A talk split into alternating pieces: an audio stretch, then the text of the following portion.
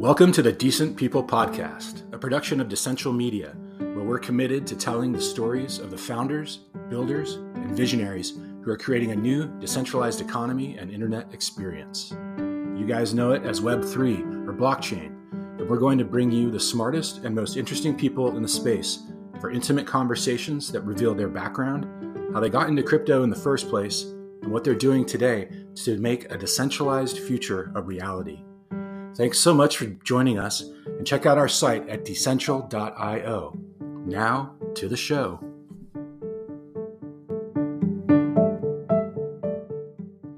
Welcome back to another episode of the Decent People Podcast. I'm your host, Stephen Latin, here this week with Grammy Award nominated record producer Aaron Albano, also known professionally as Ming. Aaron, welcome to the podcast. Thank you for having me. Yeah, thanks for being here. So, you know, you've had uh, quite quite the career uh, in music. Did you always know that that's what you wanted to pursue, or was there some other aspiration back in the day of of you, you know, know, it's funny because I always did want to be a musician. I I was um I was really into rock music as a as a young person. I had the long hair, all the, you know, like the whole thing. I played guitar and I played a lot of rock and metal bands, and I always believed in that sort of musician's dream. Um, I also was very good in sports, so I played baseball. And at some point in my baseball career, I had to make a decision between sort of sports and music, and I went the music direction.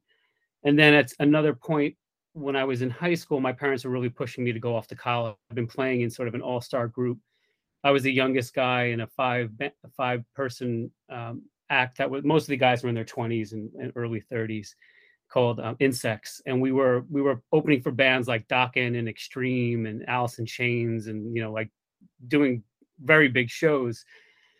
Um, but they kept pushing me to go to college because you know have something to fall back on. So I ended up studying electrical engineering with an emphasis in audio, still audio related, but it was very technical. Um, which was great for me because when I got out of college, I was able to parlay that into uh, a web career, and that kind of is what funded my music career. And then around 2000, my music career took off, and I never looked back. When when you say it took off, was there a, a seminal moment or or or experience that kind of launched everything?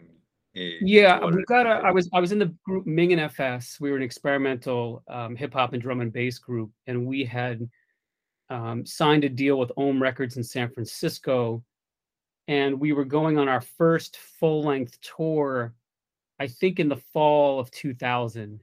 Maybe it was like 30 something dates. And that was just when the internet bubble burst. And so I had gotten laid off maybe around June of 2000 with a good severance. and then I was going on tour in September. So I kind of was like, all right, well, I have this money in the bank. You know, it's now it's time to make the switch and and really focus on not looking back and not falling back. Somebody told me early in my career, if you have something to fall back on, you will. Um, and I took that very seriously, even though I was educated and I had a good skill set. I could program. I was a project manager. I could, you know, I could make a living uh, in New York City. I was taking this music thing as if like it was do or die basically. So I figured out how to budget and I figured out, you know, what we would need to do to survive the next year. And we went on this tour where we made barely any money.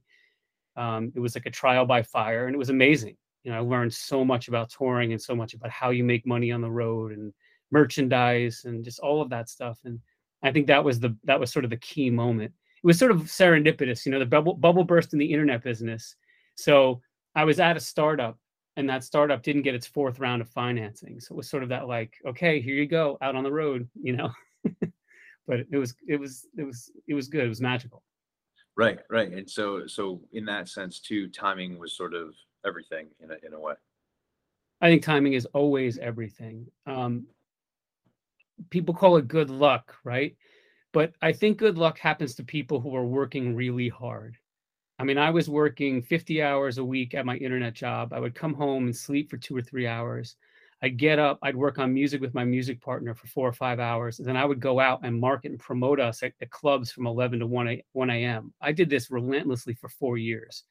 Wow. And I, and, I mean, in Manhattan at that time, it was like pinnacle club scene. So I could go, you know, work on music, go out, be out, meet all the industry people, basically go to sleep, sleep a couple hours, get up, you know, and just rinse and repeat. And then when we started touring, this is before we went on like full length tours we would start maybe fly out on a Wednesday. I'd fly back in on the red eye, go sleep under my desk at my at my internet job, and get up in the morning when my boss came in and like you know did my thing. And I did that.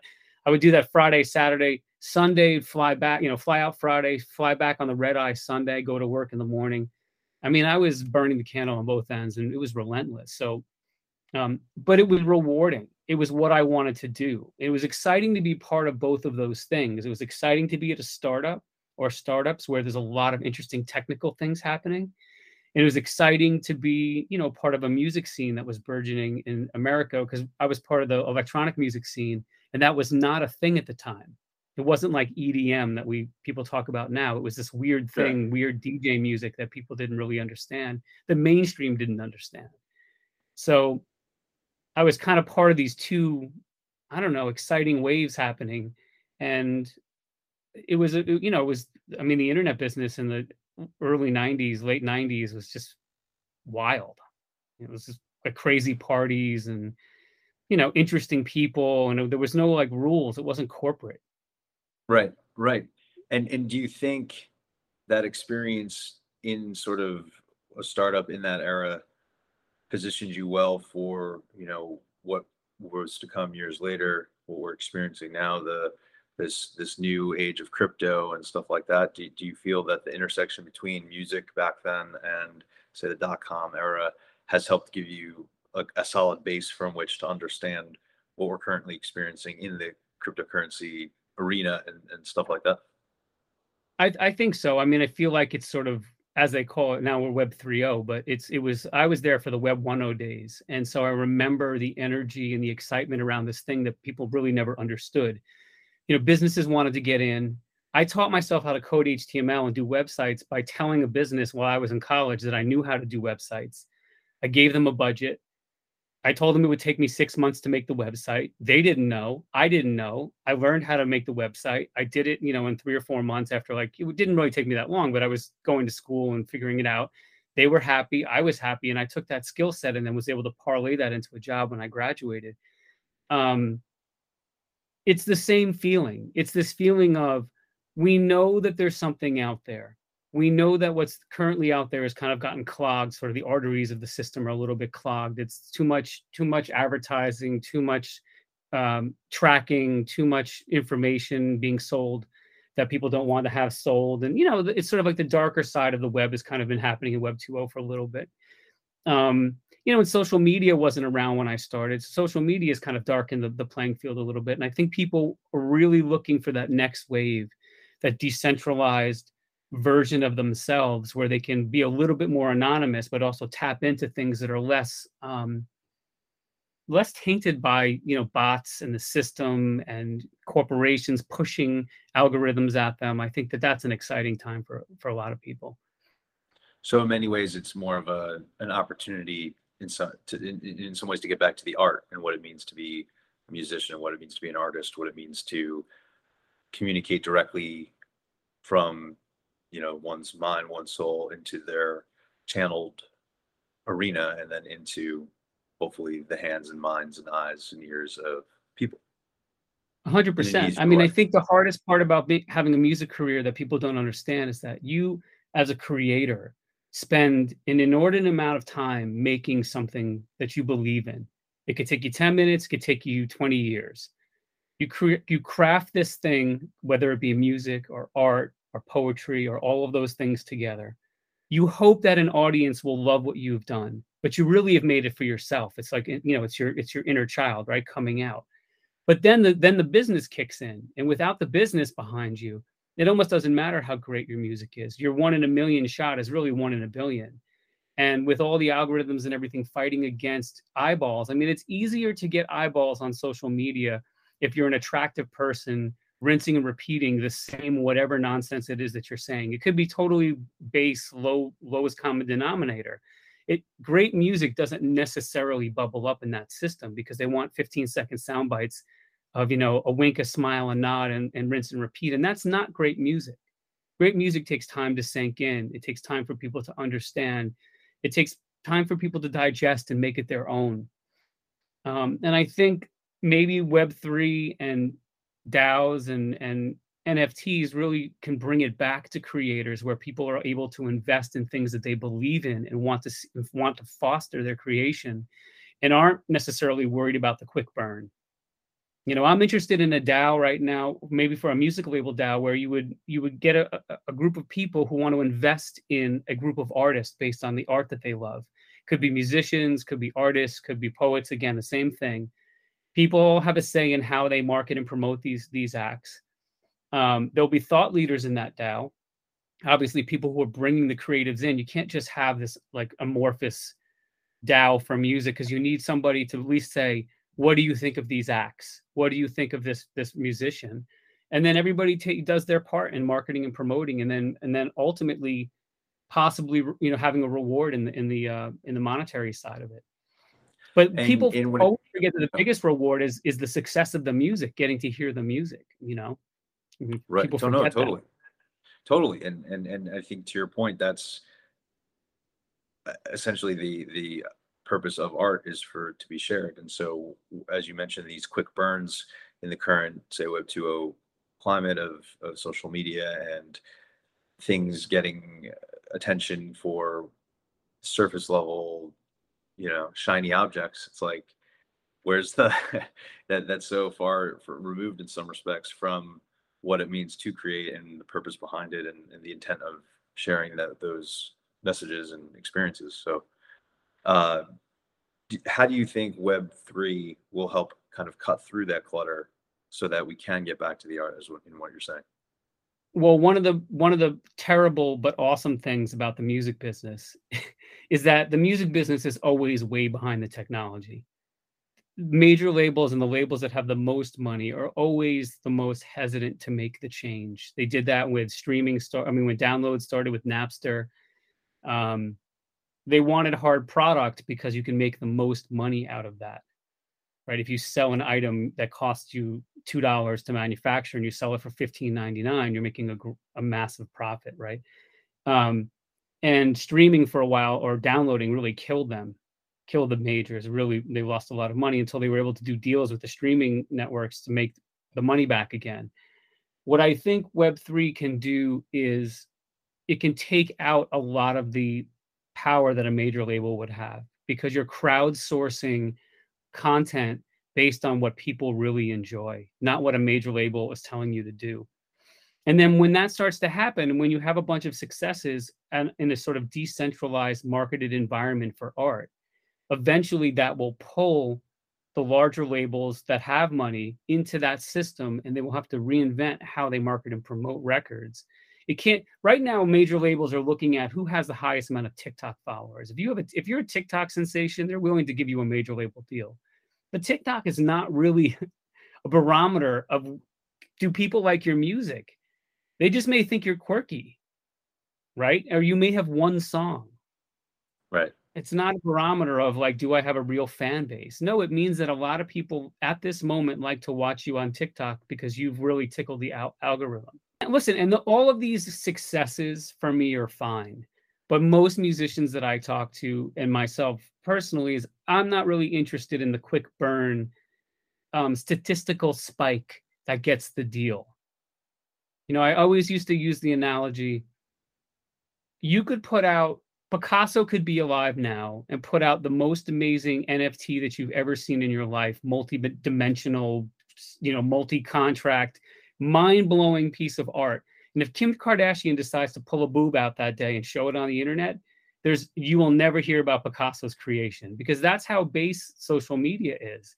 People are just like, wait, right? It's just it's like they go right to the, the easiest. Um, they they want to consume quickly, and that's no dig on the humanity. It's just sort of like what gets your attention. And so mm-hmm. intellectualism intellectualism doesn't necessarily get the same sort of weight as I don't know what's the right word for it.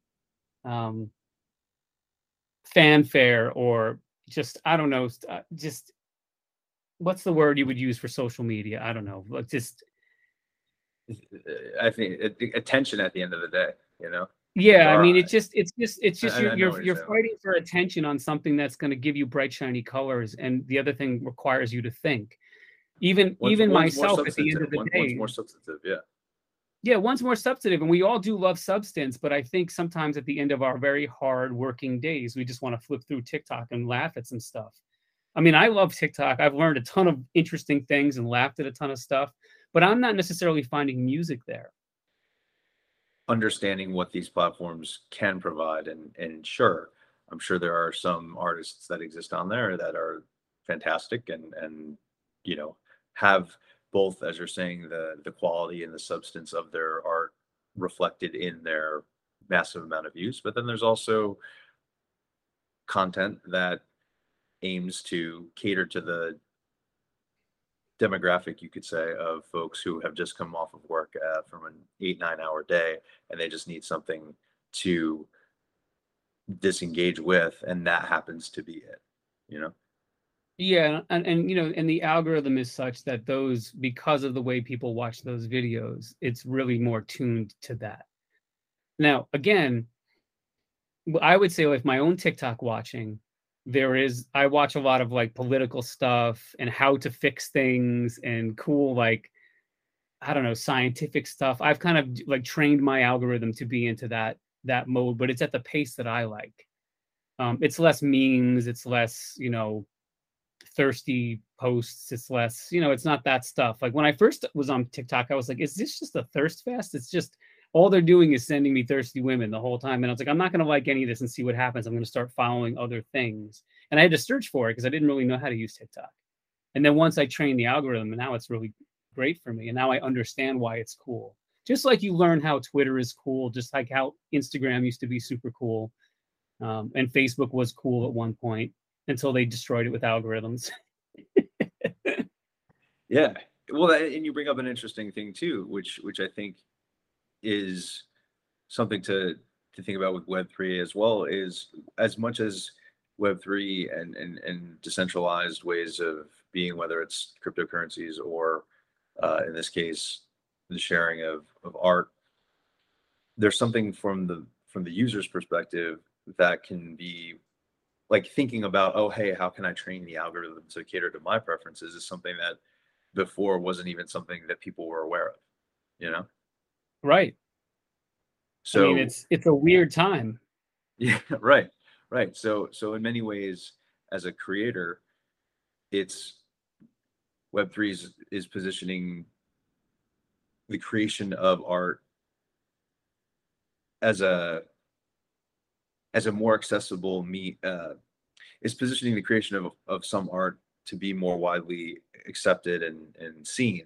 And at the same time empowering the audiences to find what to find that art if that's what they're seeking. Is would that be yeah i mean I, I think we've gone through if we go talk about nfts specifically um, because i feel like there was this sort of handoff from crypto investing when you know there was this bubble of crypto investing and then there was all this money made in crypto and then nfts just exploded in this very short amount of time.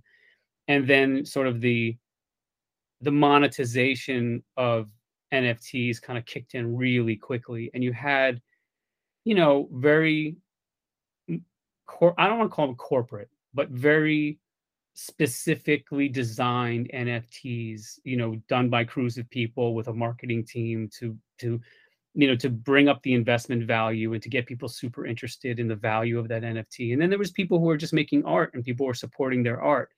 And the people supporting their art is actually how i got interested in nfts from a contract standpoint where i heard a couple of podcasts where artists were talking about how they had just made a bunch of weird nfts and all of a sudden people started buying them. And they were like i didn't know what i was doing and i don't really know if i know what i'm doing but i'm just making my art and now i'm putting it on the internet you know via contract and people are supporting me and i've made enough money now that i can continue to do this and so you know now i'm really learning about what it means to make digital art even if they were traditional artists um, and then what i got interested in is the multi-contract concept of an nft so that not only could you support um, an artist, whether it be through music or music and visuals, but that con- contract can evolve. So maybe you start out being like, okay, hey, support my act. I've got 12 songs that I want, you know, that I want you to invest in. if we get enough investors, you'll be the round one, and we'll then use that money to market and promote the music. And then since you got in earlier, now that I understand more about what my fans want, now the early investors can have the second contract on top of my NFT, which is like maybe 50% off of my live shows or whatever it may be. Or you own you own X amount on the publishing of these songs because you were early investors. You don't have to make all those decisions right off the bat. There can be contract on top of contract on top of contract. And I think that that's really interesting because it allows you to not make put all of your eggs in one basket and figure it all out in, at the get go. Because maybe what you did in the beginning is not where you want to be a year later artistically, but you still want to reward your fans, the people who who who um, supported you in the beginning, and you you don't want to be like, well, I'm not really interested in doing that type of music anymore, so you guys are kind of screwed, right? You know, thank you for the investment, but that's the end of it. You could just port that contract onto your new music and be like, you know what? I'm going to add these songs in now. This is where I'm headed. You know, you guys have a piece of this too. Or you have access to, you know, like meeting me at at whatever you know you're whenever you're in your city you like we used to do with street teams so i really learned street team marketing in the sense that we had a street team guy with ming and fs that would travel with us and we, way before social media, we would reach out to fans and find the super fans at every show. We would see the same faces. We come to Seattle, we'd see familiar faces. We'd go to LA, we'd see familiar faces. And I would tell Jeffrey at the time was his name, go get those people after the show and make sure you bring them backstage because I see them at every show. Let's meet them. Let's get their email addresses. Let's talk to them so that next time we come, we have a relationship with them and put them on the guest list because they've been here at two or three shows, right? so we would do that and then the next time we would come to seattle so to speak we would hit these people up ahead of time say hey were you planning on coming to the show yeah man i can't believe you guys actually reached out well i'll tell you what we'll put you on the guest list and you guys have like five vip spots they can like get half off bring some friends you guys are on the guest list if you you know like and then we would do things like hey we're going to be in town early do you want to have a barbecue? Do you know of anyone having a party before like whatever? Could we come and like have a barbecue at your place? And they'd be like, what? I'm like, yeah. Do you think maybe people would be into it if like we don't want to hang out in the hotel, we want to come hang out with you? And then they would have a bar- barbecue with like 30, 40 friends over. We would show up. They'd be like, these guys actually showed up. We would have a great time. We already knew them from the last show, right? And so we started to create this family that we had on the road. So it was much more than just empty hotels and you know and just like it wasn't about being a star it was about playing music so i see the same thing with nfts and contracts where you can have this ongoing relationship with people who support you at whatever stage they want to come in and what from whatever level they can give you um, and you can have this like back and forth relationship be it via digital you know a digital relationship now that doesn't have to necessarily be you can only get value by coming to my show or you can only get value by supporting my whatever. Maybe the value is you just want to like have a mentoring session with an artist that you love and like so you supported them and part of being a first rounder is that you you know you get to get a little bit of mentorship to talk about your own music career and how you could be successful and successful people like to talk about how they were successful right i love sharing my success stories with people and helping them with their music and helping them figuring out how to do their career their way. Um, and you know, and I feel like again that could be part of the contract. It's just infinite, right? It doesn't. It's not. It's not like one. It's not one mode anymore. You know, it's right. not. Um, it's not like I'm the forward-facing musician. You have to give me things all the time in order for me to exist. We can have a back and forth relationship based on a set of terms that we just we just you know we describe and we figure out together. Right right. So in many ways you're saying it's more um, mutually beneficial but but it's more alive. It's more of a of an ever changing ever evolving uh, dynamic that caters to both the art and the the uh, trajectory of an artist and the the needs of say a supporter or a fan or whomever else is in the artist's orbit. And what's really interesting is what you were talking about in terms of the street teams and and the sort of transition from what used to be perhaps a backyard barbecue when you're on the road to that same type of feeling but now you can do that with an artist who might be across the globe but is someone who you would love to have that type of proximity to or, or support for and i think that's really neat and and how uh daos and, and and nfts can kind of help make that happen. Yeah i mean like you know we have all these ways of reaching out to fans now like discord and and um uh twitch and you know right? So say say i had a community for my music where i'm doing reg- regular twitch broadcasts whatever that may be and people anyone can be part of that. They can you know they can be a supporter on twitch or whatever. But then i have my own private hour with people who are some more like in in, in the music dao right what if I have a private hour for maybe there's a group of music makers in there who want to spend an hour a week or have access to an hour a week talking about their productions or having like a master class with somebody where I'm giving back time for them supporting the DAO in general. And then that makes them more apt, you know, to, to work on their creations because then they can become part of that from a creative standpoint in that DAO. Maybe that's your goal. I think people forget why we join groups why do you go to college? You go to college or university because you want you like the things that that college has for you. Entertain, you know, it's not only intellectual, it's social. Maybe you like the teams. Maybe they have a great music program. Maybe they have a great baseball program. We join groups to fit in and feel good about ourselves and to meet new people and to challenge ourselves. And what ends up happening with social media is that instead of being challenged, we find comfortable spaces and then they become circular and then the algorithms just beat it to death.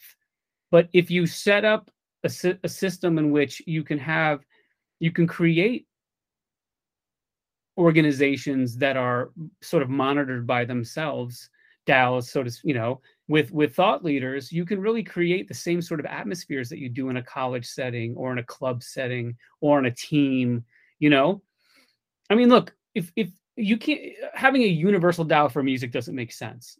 It's just too many ways of right too many different types of music. But if you're into say house music and you want to be support my house music DAO and we're our goal is to find 10 new producers you know this year and to bring in X amount of money for marketing and have you help market and then to have them come and play in your city. Maybe there's people who are promoters who want to be part of this DAO, right? We all can work together to keep this scene moving that's not necessarily part of a machine.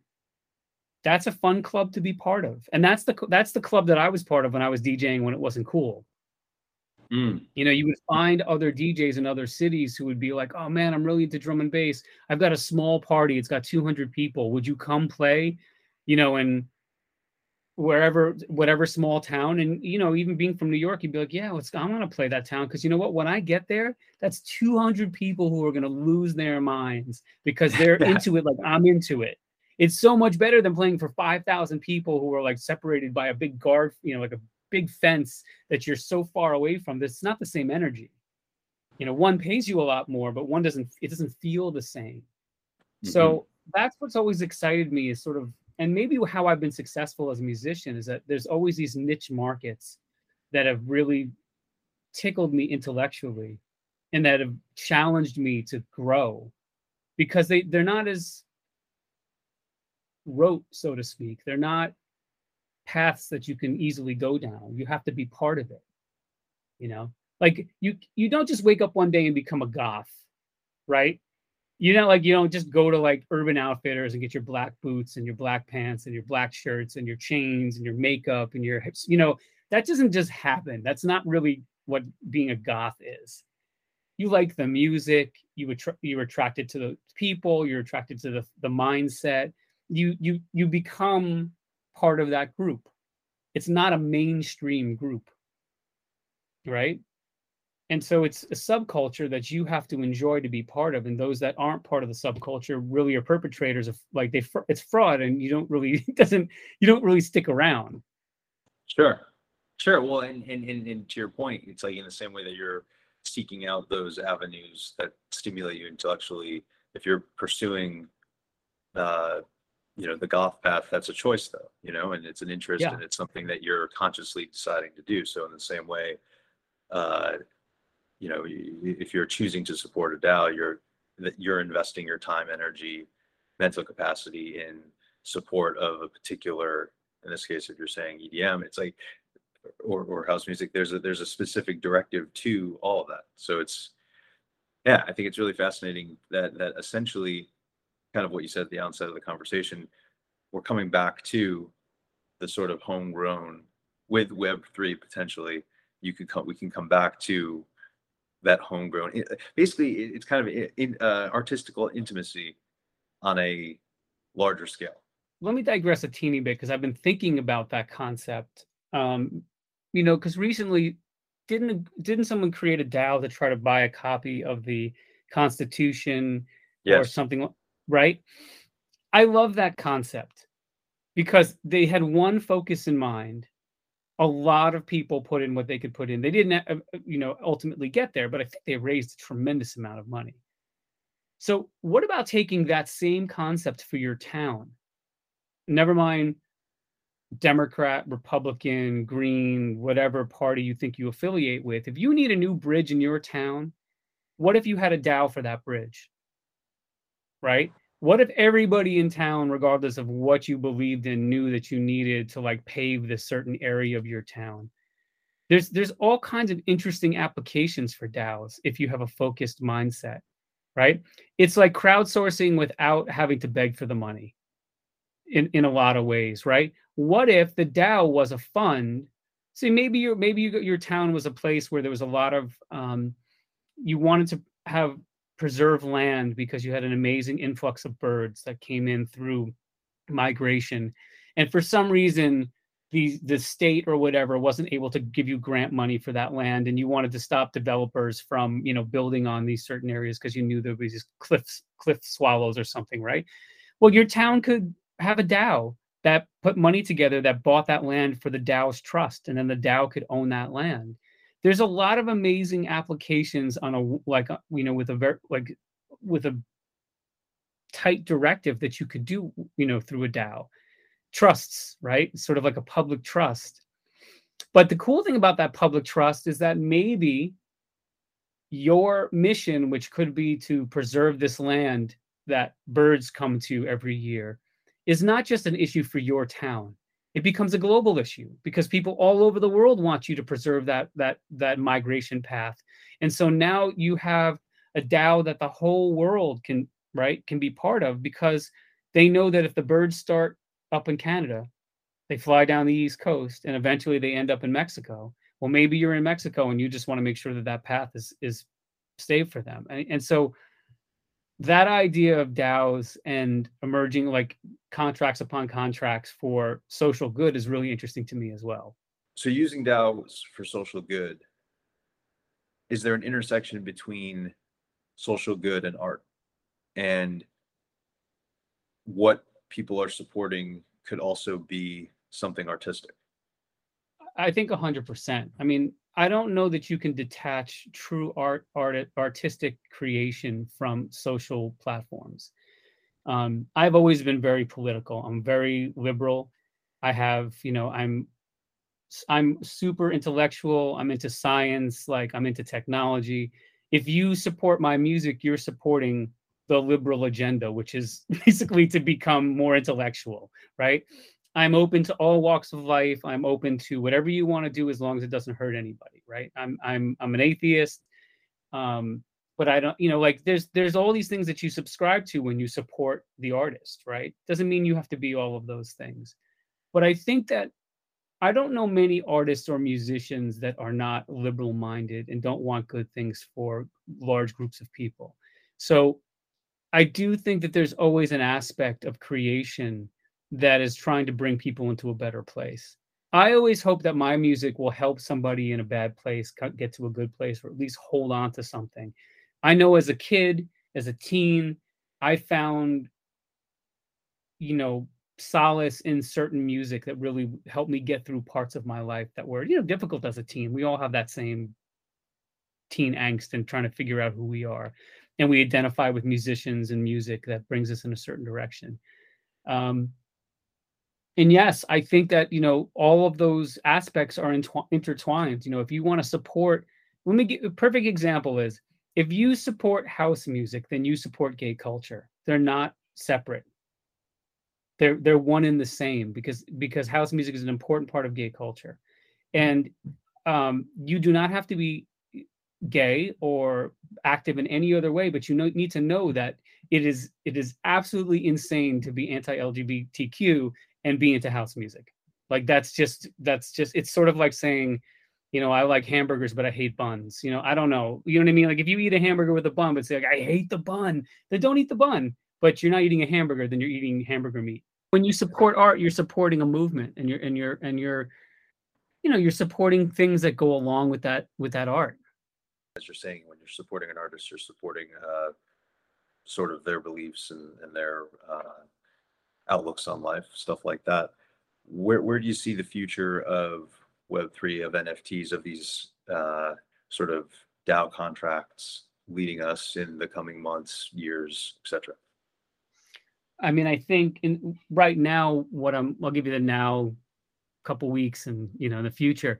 I think right now, because of the crypto crash and sort of the, um, the massive rush into graphic NFTs, that people are a little bit shell shocked with, you know, sort of the, the extreme success and now the extreme failure of, of a lot of projects. I mean, I was part of a lot of whitelists where people were hoping to do very well, and you know they can't even they can't even make their mint price. So um, I think right now we're a little bit on pause as to the the one dimensional, as I call them, um, graphic NFT, you know, sort of to get money or to to make money process. And I think over the next coming months, we're going to see more multi-contract more um, roadmap oriented NFTs where it's more than just you know a, a good looking ape that you're gonna own you know and have as a trading card, which I which I don't dislike. Don't get me wrong.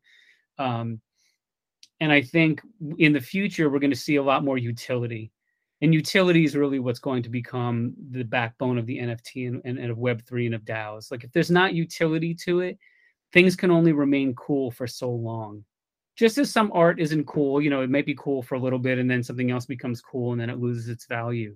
But utility is important. And I think I think contracts with utility and art with utility and music with utility in some way, whatever that may be, six months from now, a year from now, will is really where we're headed. Awesome. Awesome. Well, Aaron, this has been a phenomenal conversation. Really appreciate you taking the time. Thank you so uh, much. It's another episode of the Decent People podcast by Essential Media. I'm your host, Steve Ladden. This has been a fantastic chat with Aaron Albano, also known as Ming. Aaron, thank you. Thank you so much. Hope to see you guys soon.